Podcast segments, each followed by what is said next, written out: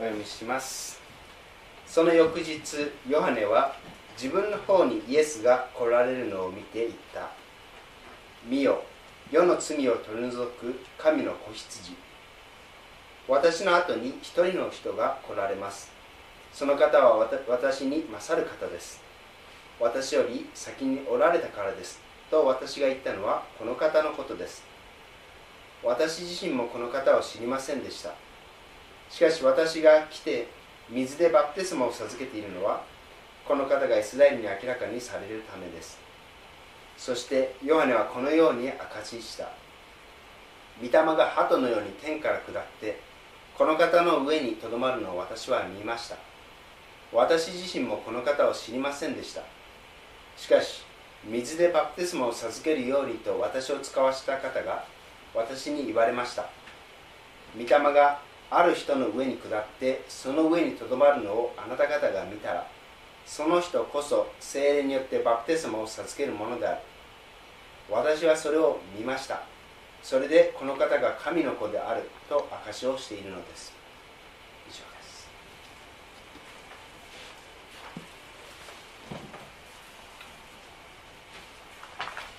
本日は心のバプテスマを受け続ける人生と題してメッセージをします。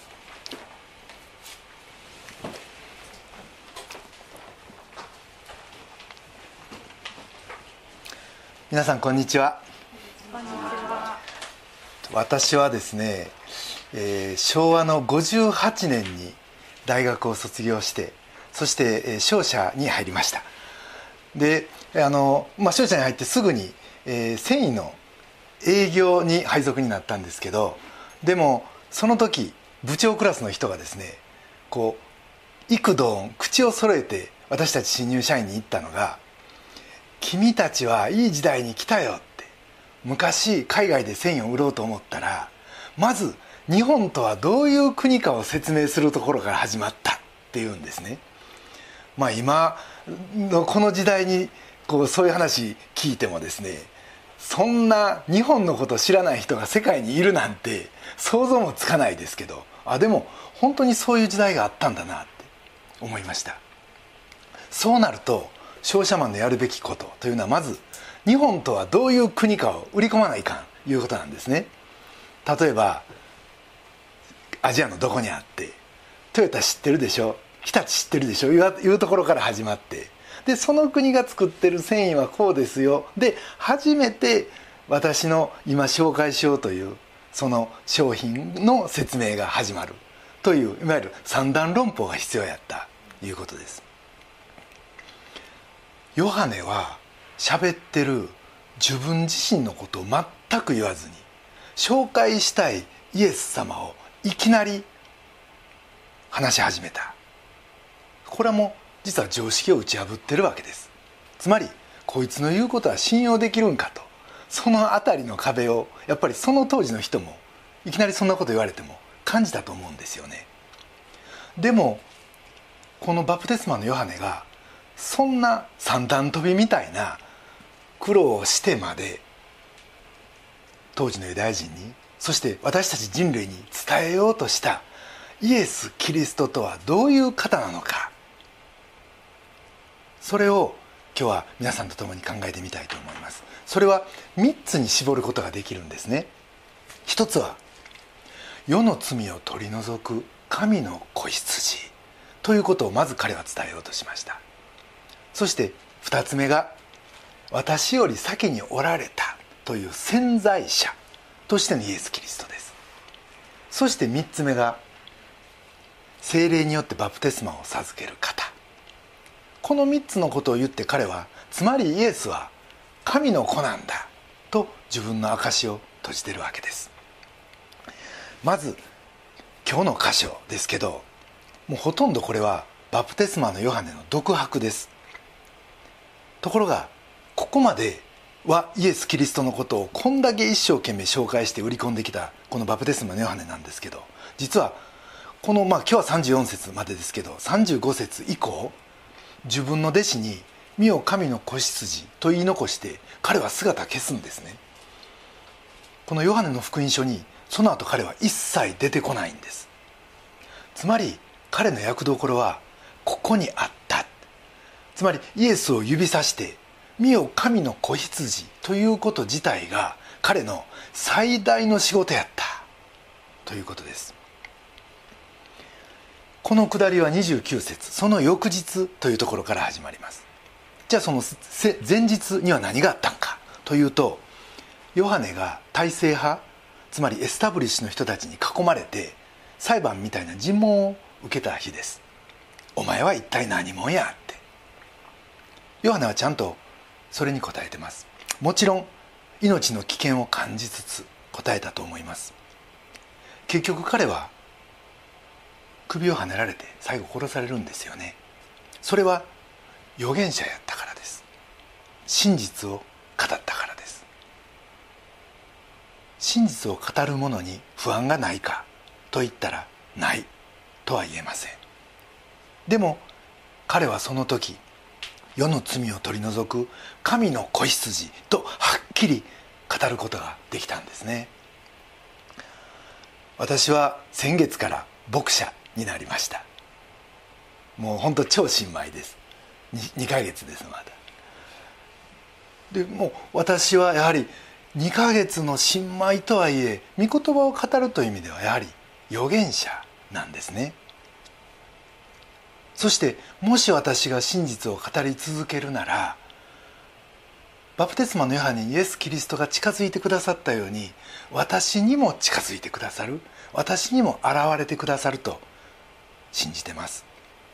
そしてヨハネと同様に私にできる最大のことは私がどうのではなくてイエス・キリストはどういう方なのか。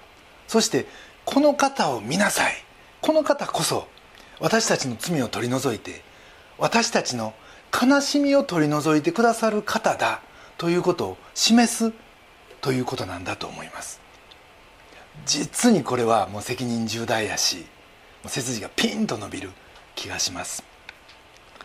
じゃあなぜこの方が私たちの罪を取り除きそして慰め与えてくれる方なのかそれを一緒に考えてみたいと思います。その一つ目が30から31節の「私より先に来られた先からおられた先住者だ」ということです。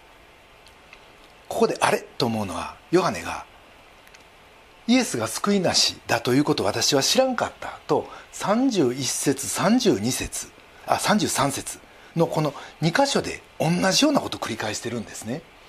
でなんでこんなに繰り返してるのかというと33節。御霊がある人の上に下ってその上にとどまるのをあなたが見たらこの人こそ精霊によってバプテスマを授ける人であるという神の声を聞いてそしてその後それと同じ現象を実際見たからあこの人だと分かったというわけです。実は当時のユダヤには隠されたメシアという信仰がありました。つまりメシアは分からんところから来るいう発想です。でもイエスは自分のいとこですよね。だから彼はびっくりしたんです。でもこうしてイエスこそメシアと知ったのは神が知らしめたのであって何も人間的な努力の結果得た知識ではありませんでした。実はちょっと難しい言い方をするとこの「知る」という言語は2種類あって体験を表すギノスコではなくてここは直感を表すオイダという言葉が使われてます。つまり全ては神の特別啓示だったということです。そして30節。一人の人と彼が明言してます。実はヨハネはここでものすごい最高のキリスト論を語ってるんですね。でもそれでもイエスがあくまで一人の人だった人間だったということを見落としていないというのはものすごいバランスだと思います。人なんだけど今は人なんだけど実は先におられた方だと彼は全てを理解しているわけです。そしてこの方こそメシアだと強調したかった理由が実は以前にもあのお話した通りこの時代にはいわゆるヨハネ派というグループが形成されつつあってイエスはヨハネより偉いというのは間違いであってヨハネの方が偉いんだという異端がはびはびこりかけてたということです。実はそうなりかけた理由が2つあるんですね。一つはバプテスマを授けたんはヨハネでしょって。目上が目下にバプテスマを授けるもんだよねという発想。そしてもう一つが年齢です。ヨハネはイエスより半年早く生まれてるんですよね。まあ常識的に言うとその通りです。でもまず一つ目洗礼問答についてはマタイの福音書とマルコの福音書に答えがあるんです。もう今は開きませんがマタイの福音書の3章15節13節から15節にはイエスがヨルダン川に来て洗礼を受けようとした時バプテスのヨハネが尻込みをして私こそあなたから洗礼を受けるはずなのにどうしてあなたが私のとこに来られるんですか？と一回辞退するんですよね。でもそれに対して今は受けさせてほしいって。これが私たちにはふさわしいことなんだ。正しいことなんだ。ってイエスの方からヨハネに頼んでお受けになったという背景がありました。さらにヨハネの福音書はこれが実は神の命令だと言って別の角度からも説明しているわけです。33節にはですね水でバプテスマを授けるようにと私を使わした方が私に言われましたとあるからです。つまり自分がバプテスマを授けてるのは神から与えられた任務であって私が勝手にやってることじゃないと。私は使わされたんだ。と言ってるわけです。そしてその目的が31節。この方がイスラエルに明らかにされるためだ。とあります。つまり洗礼を授けることでこれまではお忍びだったメシアがみんなの前でカミングアウトする。ということなんです。だから今これをすることが正しいんだって言ってるわけです。要はこの洗礼を受ける側授ける側の問題は確かにあるんだけどでもメシアを世に知らせるためにこれはどうしても必要なステップだったということです。そしてもう一つのヨハネ派の理論。イエスはヨハネよりも年下ということについて、まあ、これはもうすでにヨハネの福音書これまで学んでこられた皆さんお分かりだと思いますけど30節イエスは「私より先におられた方でありその意味ではイエスは自分より年上なんだ」とヨハネは言ってます。一章一節に「初めに言葉があった」「言葉は神と共にあった」「言葉は神であった」その「言葉なるイエスが14節。人となって神の私たちの間に住まわれた。こういう流れであってヨハネの半年後に生まれたのは単に受肉の受肉のタイミングであって実際にイエス・キリストはもうヨハネなんかよりずっとずっと前もう永遠の昔から存在しておられたんだ。だから先住者なるイエスが偉いのは当たり前だ。という論理なんですね。先日実は私の友人がある事情でも運転ができなくなったということで江東区の試験場にこう免許の返納に行くのにご一緒したんです。するとですねそのいわゆる返納の窓口の担当者が本当に物腰が柔らかくてニッコニコニコニコしながら満面の笑顔で相手の名前何々さんじゃなくて田中先輩山本先輩って呼んでるんですね。であやっぱりさすがのこうあの人間配置だなと思ったのはやっぱりこう先輩と呼ばれてこの気分の悪い人っていないんですよね。で皆さんやっぱりおそらく担当者は割と老けてるんですけど578歳だと思うんですがやっぱり来られる方って70歳80歳みんな先輩と言って間違いない人たちばっかりなんでやっぱり先にいた経験豊富まあ同じ会社なら入社年次が早いもうそれだけで間違いなくもう一日の長があるというか尊敬されてしかるべきというのはこれも万国共通の理論だと思います。実はイエス様が先におられる方永遠の方であるということは実は僕たちが生まれてまだ数十年しか経ってないわけでこんな経験の短い僕らにとって実はこのイエス様がおられるっていうことはものすごい価値のあることなんだと改めて思います。人生なんて何が起こるか分からんし世の中もどうなっていくか全然分からん。こういう不安で仕方がない世界に生きてる私たちにとってこのイエス様がおられるこの潜在のイエス様が共におられるっていうのは励ましだなと思います。ヨハネの8章56節にこういう言葉があります。イエスはある時ユダヤ人に対してこういうことを言ったんですね。あなた方の父アブラハムは私の日を見るようになることを大いに喜んでいました。そしてそれを見て喜んだのです、まあ、彼らにとったらとんでもないことを言うわけです。ユダヤ人びっくりしました。でそれに対して彼らは57節。あなたはまだ50歳にもなってないのにアブラハムを見たのかって、まあ、半分からかいながら言うわけです。がこれに対してイエスは「誠に誠にあなた方に言います」「アブラハムが生まれる前から私はある」なのです。つまり永遠の存在だ。神宣言をするわけです。もちろんこれは大変な冒涜罪に当たるわけでユダヤ人はとっさに石取り上げてその場は緊迫した空気に包まれイエスはとっさに身を隠した。とヨハネは記しています。彼らにとってこれもものすごいもうとんでもないぶっ飛んだ発言でした。でも事実でした。イエスは旧約の世界を全部そのまま体験しまた見てこられた。ということです。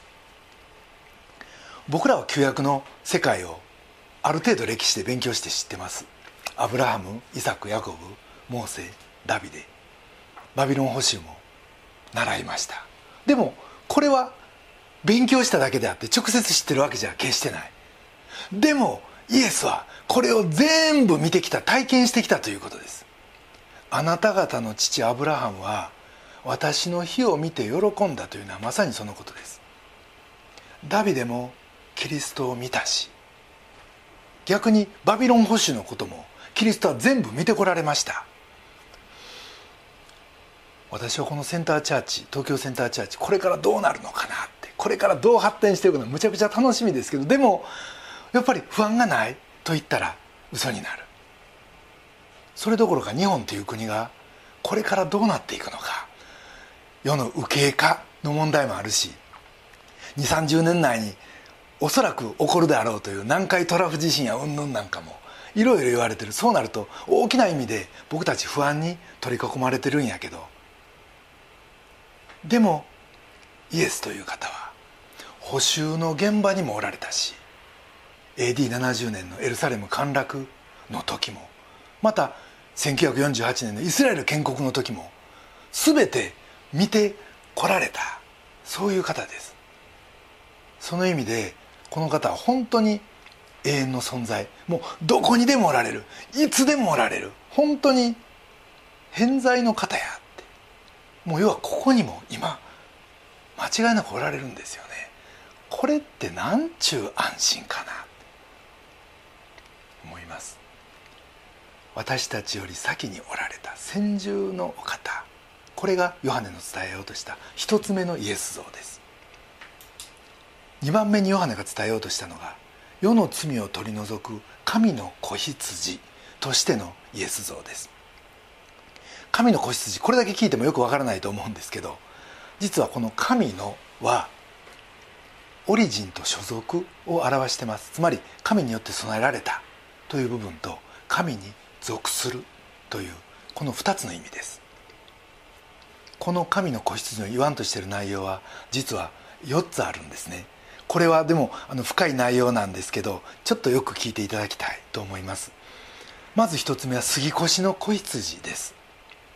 エジプトで奴隷状態だったイスラエルの民を解放せよと神はモーセを使ってエジプトをファラオに命じるわけです。でもこの言うことを聞かんこのファラオを罰するために神は滅びの使いというのをエジプトに送ります。それは家畜から人間に至るまでもう全ての長男を殺してしまう使いでした。でも神の約束を信じて傷のない子羊を放ってその血を門中と鴨居に塗ってる家だけはその滅びは通り過ぎてそして難を逃れたという出エジプトのストーリーがある。これが杉越なんですね。そしてこの犠牲の子羊はイエス・キリストの肩でした。つまりイエス・キリスト本体であってこの1500年前の杉越しの犠牲はプロトタイプやったということです。コリント第一コリントの5章7節に私たちの杉越の子羊キリストはすでに葬られたのです。とある通りです。とにかくイエス・キリストは子羊として葬られることによって私たちを滅びの運命から解放してくださった。これが杉越の子羊としてのイエス・キリスト。これが一つ目です。二つ目は平和の君としての子羊です。これはイザヤ書に書かれてるんですがイザヤ書の11章の1節から3節。これを皆さんでちょっとご一緒に購読をしたいと思います。私が1節読みますので2節読んでいただいてまた3節私が読みます。エッサイの根株から新芽が生えその根から若枝が出て実を結ぶ。その上に主の霊がとどまる。それは知恵と悟りの霊資料と力の霊主を恐れる知識の霊である。この方は主を恐れることを喜びとしその目の見るところによって裁かずその耳の聞くところによって判決を下さず。これがイエス・キリストの予言なんですね。これはよく知ってる方も多いかと思います。そしてこの方のもたらされる統治というのが4節にあります。これをじゃあ皆さん読んでいただけますか。お願いします。正義をもって弱い者を裁き公正をもって地の貧しい者のために判決を下す。口の内で血を打ち恥の息で悪しき者を殺す。さらに6節にはこれは私が読みますね。狼は子羊と共に宿り豹は子ヤギと共に伏し子牛若獅子肥えた家畜が共にいて小さな子供がこれを追ってゆく。もうこのイザヤ書の11章のこの最初の部分これはまさに平和の子羊。イエス・キリストがもたらす新天新地の姿です。そして同じイザヤ書でもう一つイエス・キリストのことを予言している箇所がですね42章の3節なんですね。これも有名な箇所です。お読みします。傷んだ足を折ることもなくくすぶる刀身を消すこともなく真実をもって裁きを執り行うって。もう心優しく愛を持って抗議を行う。これが平和の君としてのイエス・キリスト。これは2つ目の子羊像です。3つ目それはイザヤの53章受難のしもべとしての子羊です。7節にはこうあります。彼は痛めつけられ苦しんだ。だが口を開かない。放り場に引かれてゆく羊のように。毛を刈る者の前で眠っている雌羊のように。彼は口を開かない。とあります。このように黙々と私たちの代わりに神の刑罰を受けて死んでいく受難のしもべとしての神の子羊。これが3つ目です。そして4つ目最後なんですが勝利の子羊です。これは世と世の力に対する勝利者としてのキリストです。本来勝利者ならライオンとかトラとかもっとなんかたけしい獣を使う方がいいんじゃないかと思われるかもしれません。でも黙示録には「放られた子羊」という言葉が何度も出てきます。それは放られて弱々しい敗北の子羊なんかでは全然なくてですね5章の12節にはこうあります。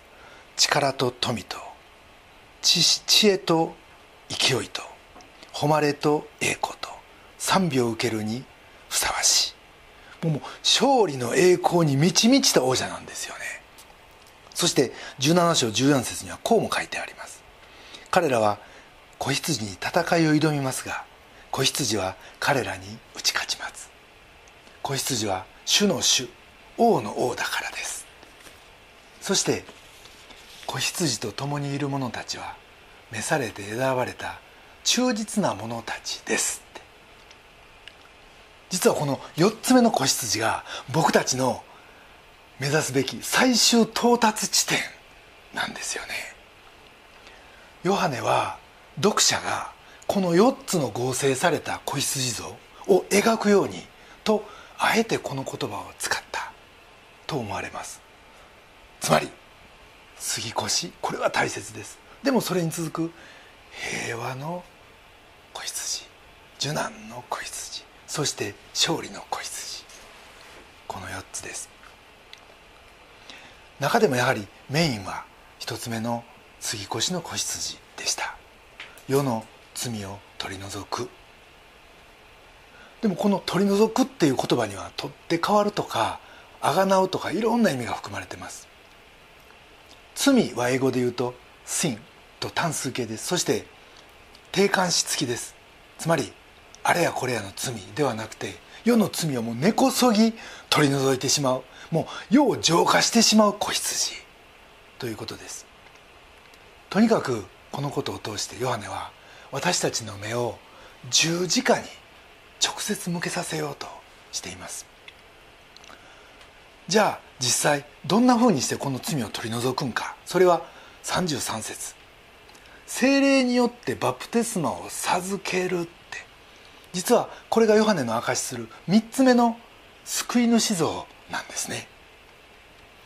他の福音書にはないんですけどヨハネが3233節と2回も使ってる言い回しがこれです。御霊が鳩のように天から下ってこの方の上にとどまるっていう表現です。実はこれはですねこのとどまるっていう部分。一回下って終わりじゃなくてイエスの上にとどまり続ける居続けるって。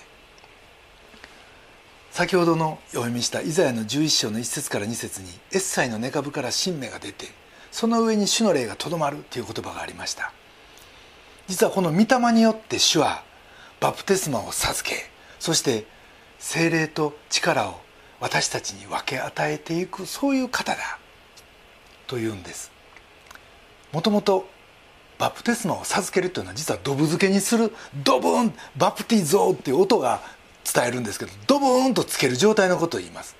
布を例えば染料に沈めて染めるだとかあるいは船が沈没して水の中に沈んでいくあるいは大酒を浴びてぐでんぐでんの状態を言う言葉です。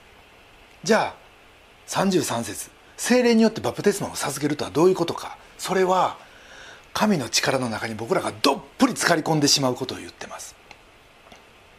そうなったら僕らも大酒飲みが昼間から酒の匂いプンプンさせてるみたいにですね精霊の香りが周りの人にどんどん伝わっていって当たり前の状態。神の力に満たされてもうそれがどこから見ても分かる。いう状態のはずなんです。でもどうでしょう？僕らの日常って。そんな空気漂ってるでしょうか？逆になんか敗北感とか挫折感とかそういうので満ちたクリスチャンになってしまってないでしょうか？なんか先生からダメ出し食らった劣等生みたいに自分を責めたりなんか後悔したり俊太郎になってるってこと多いんじゃないかなって。思います。ヨハネは世の罪を取り除く神の子羊と言ってイエス・キリストを指しました。このイエスは先ほども申し上げたように勝利のイエスよみがえりのイエスなんですよね。そしてこのイエスは自分からヨハネに近づいてきてくださったイエス。そしてこのイエスはエマオの途上で途方に暮れた弟子たちにも近づいてくださるイエスです。そこでじゃあイエスは何をなさったのか。食事です。私たちにはいっつも近づいてきてくださる。そして共に食事をしてくださる。そして元気をくださる。そういう主がおられる。ということです。このよみがえりの主勝利の主の存在とそして到来を僕たち信じてそして感謝して受け入れていきたいと思います。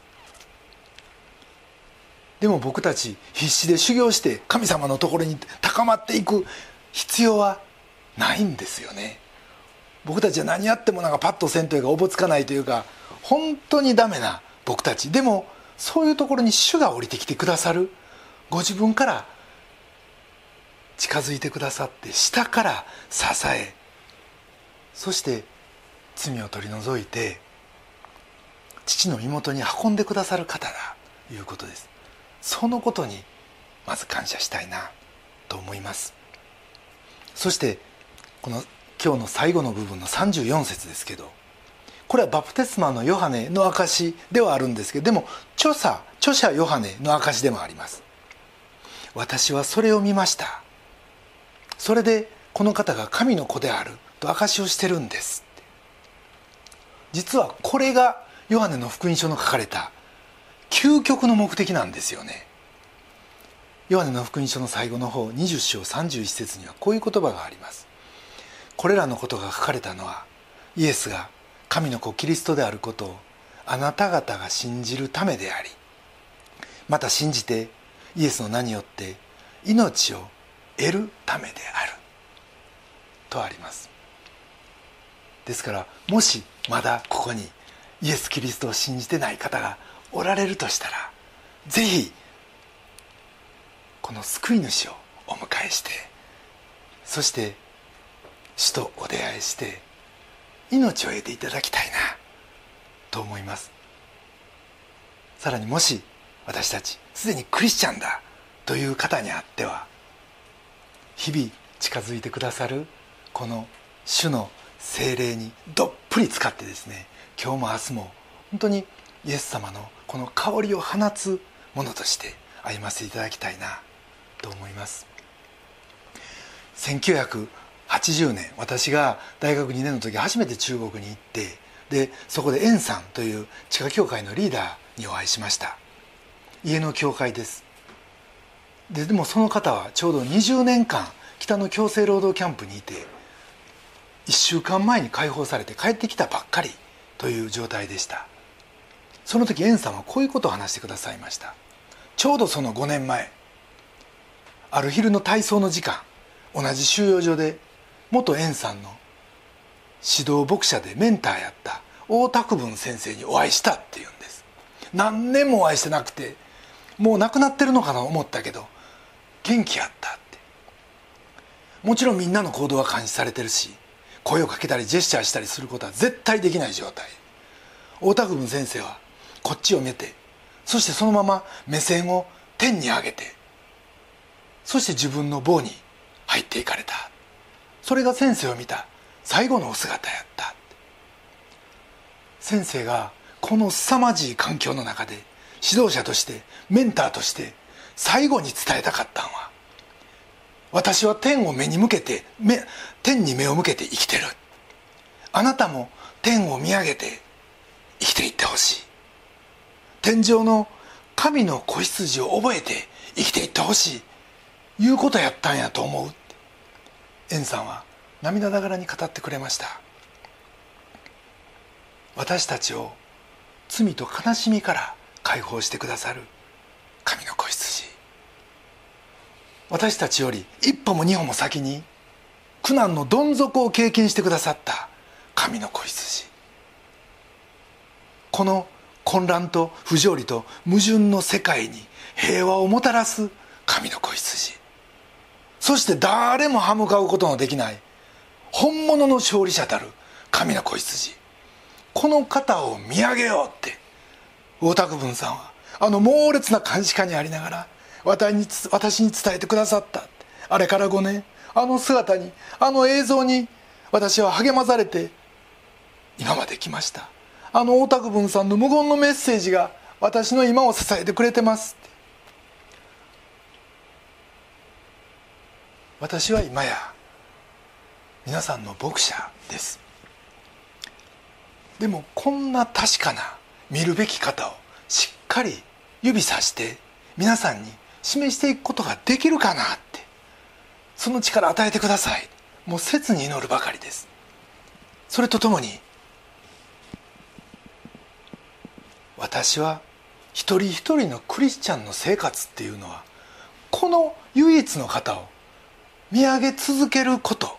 もうそれ以外にないんじゃないか。思います。そして私たちの伝道もそうです。この方を示し続けること。私ではなく私の目線の先にあるあの方を北極星のようにあの方を一緒に見ましょうって。それ以外に僕らの伝道ってないんじゃないかなって。それこそが僕らの共有すべき心のバプテスマなんじゃないかなって。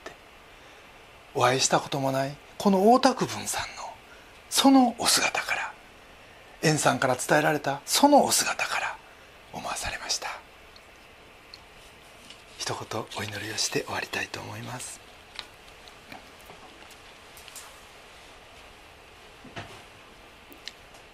見よ世の罪を取り除く神の子羊。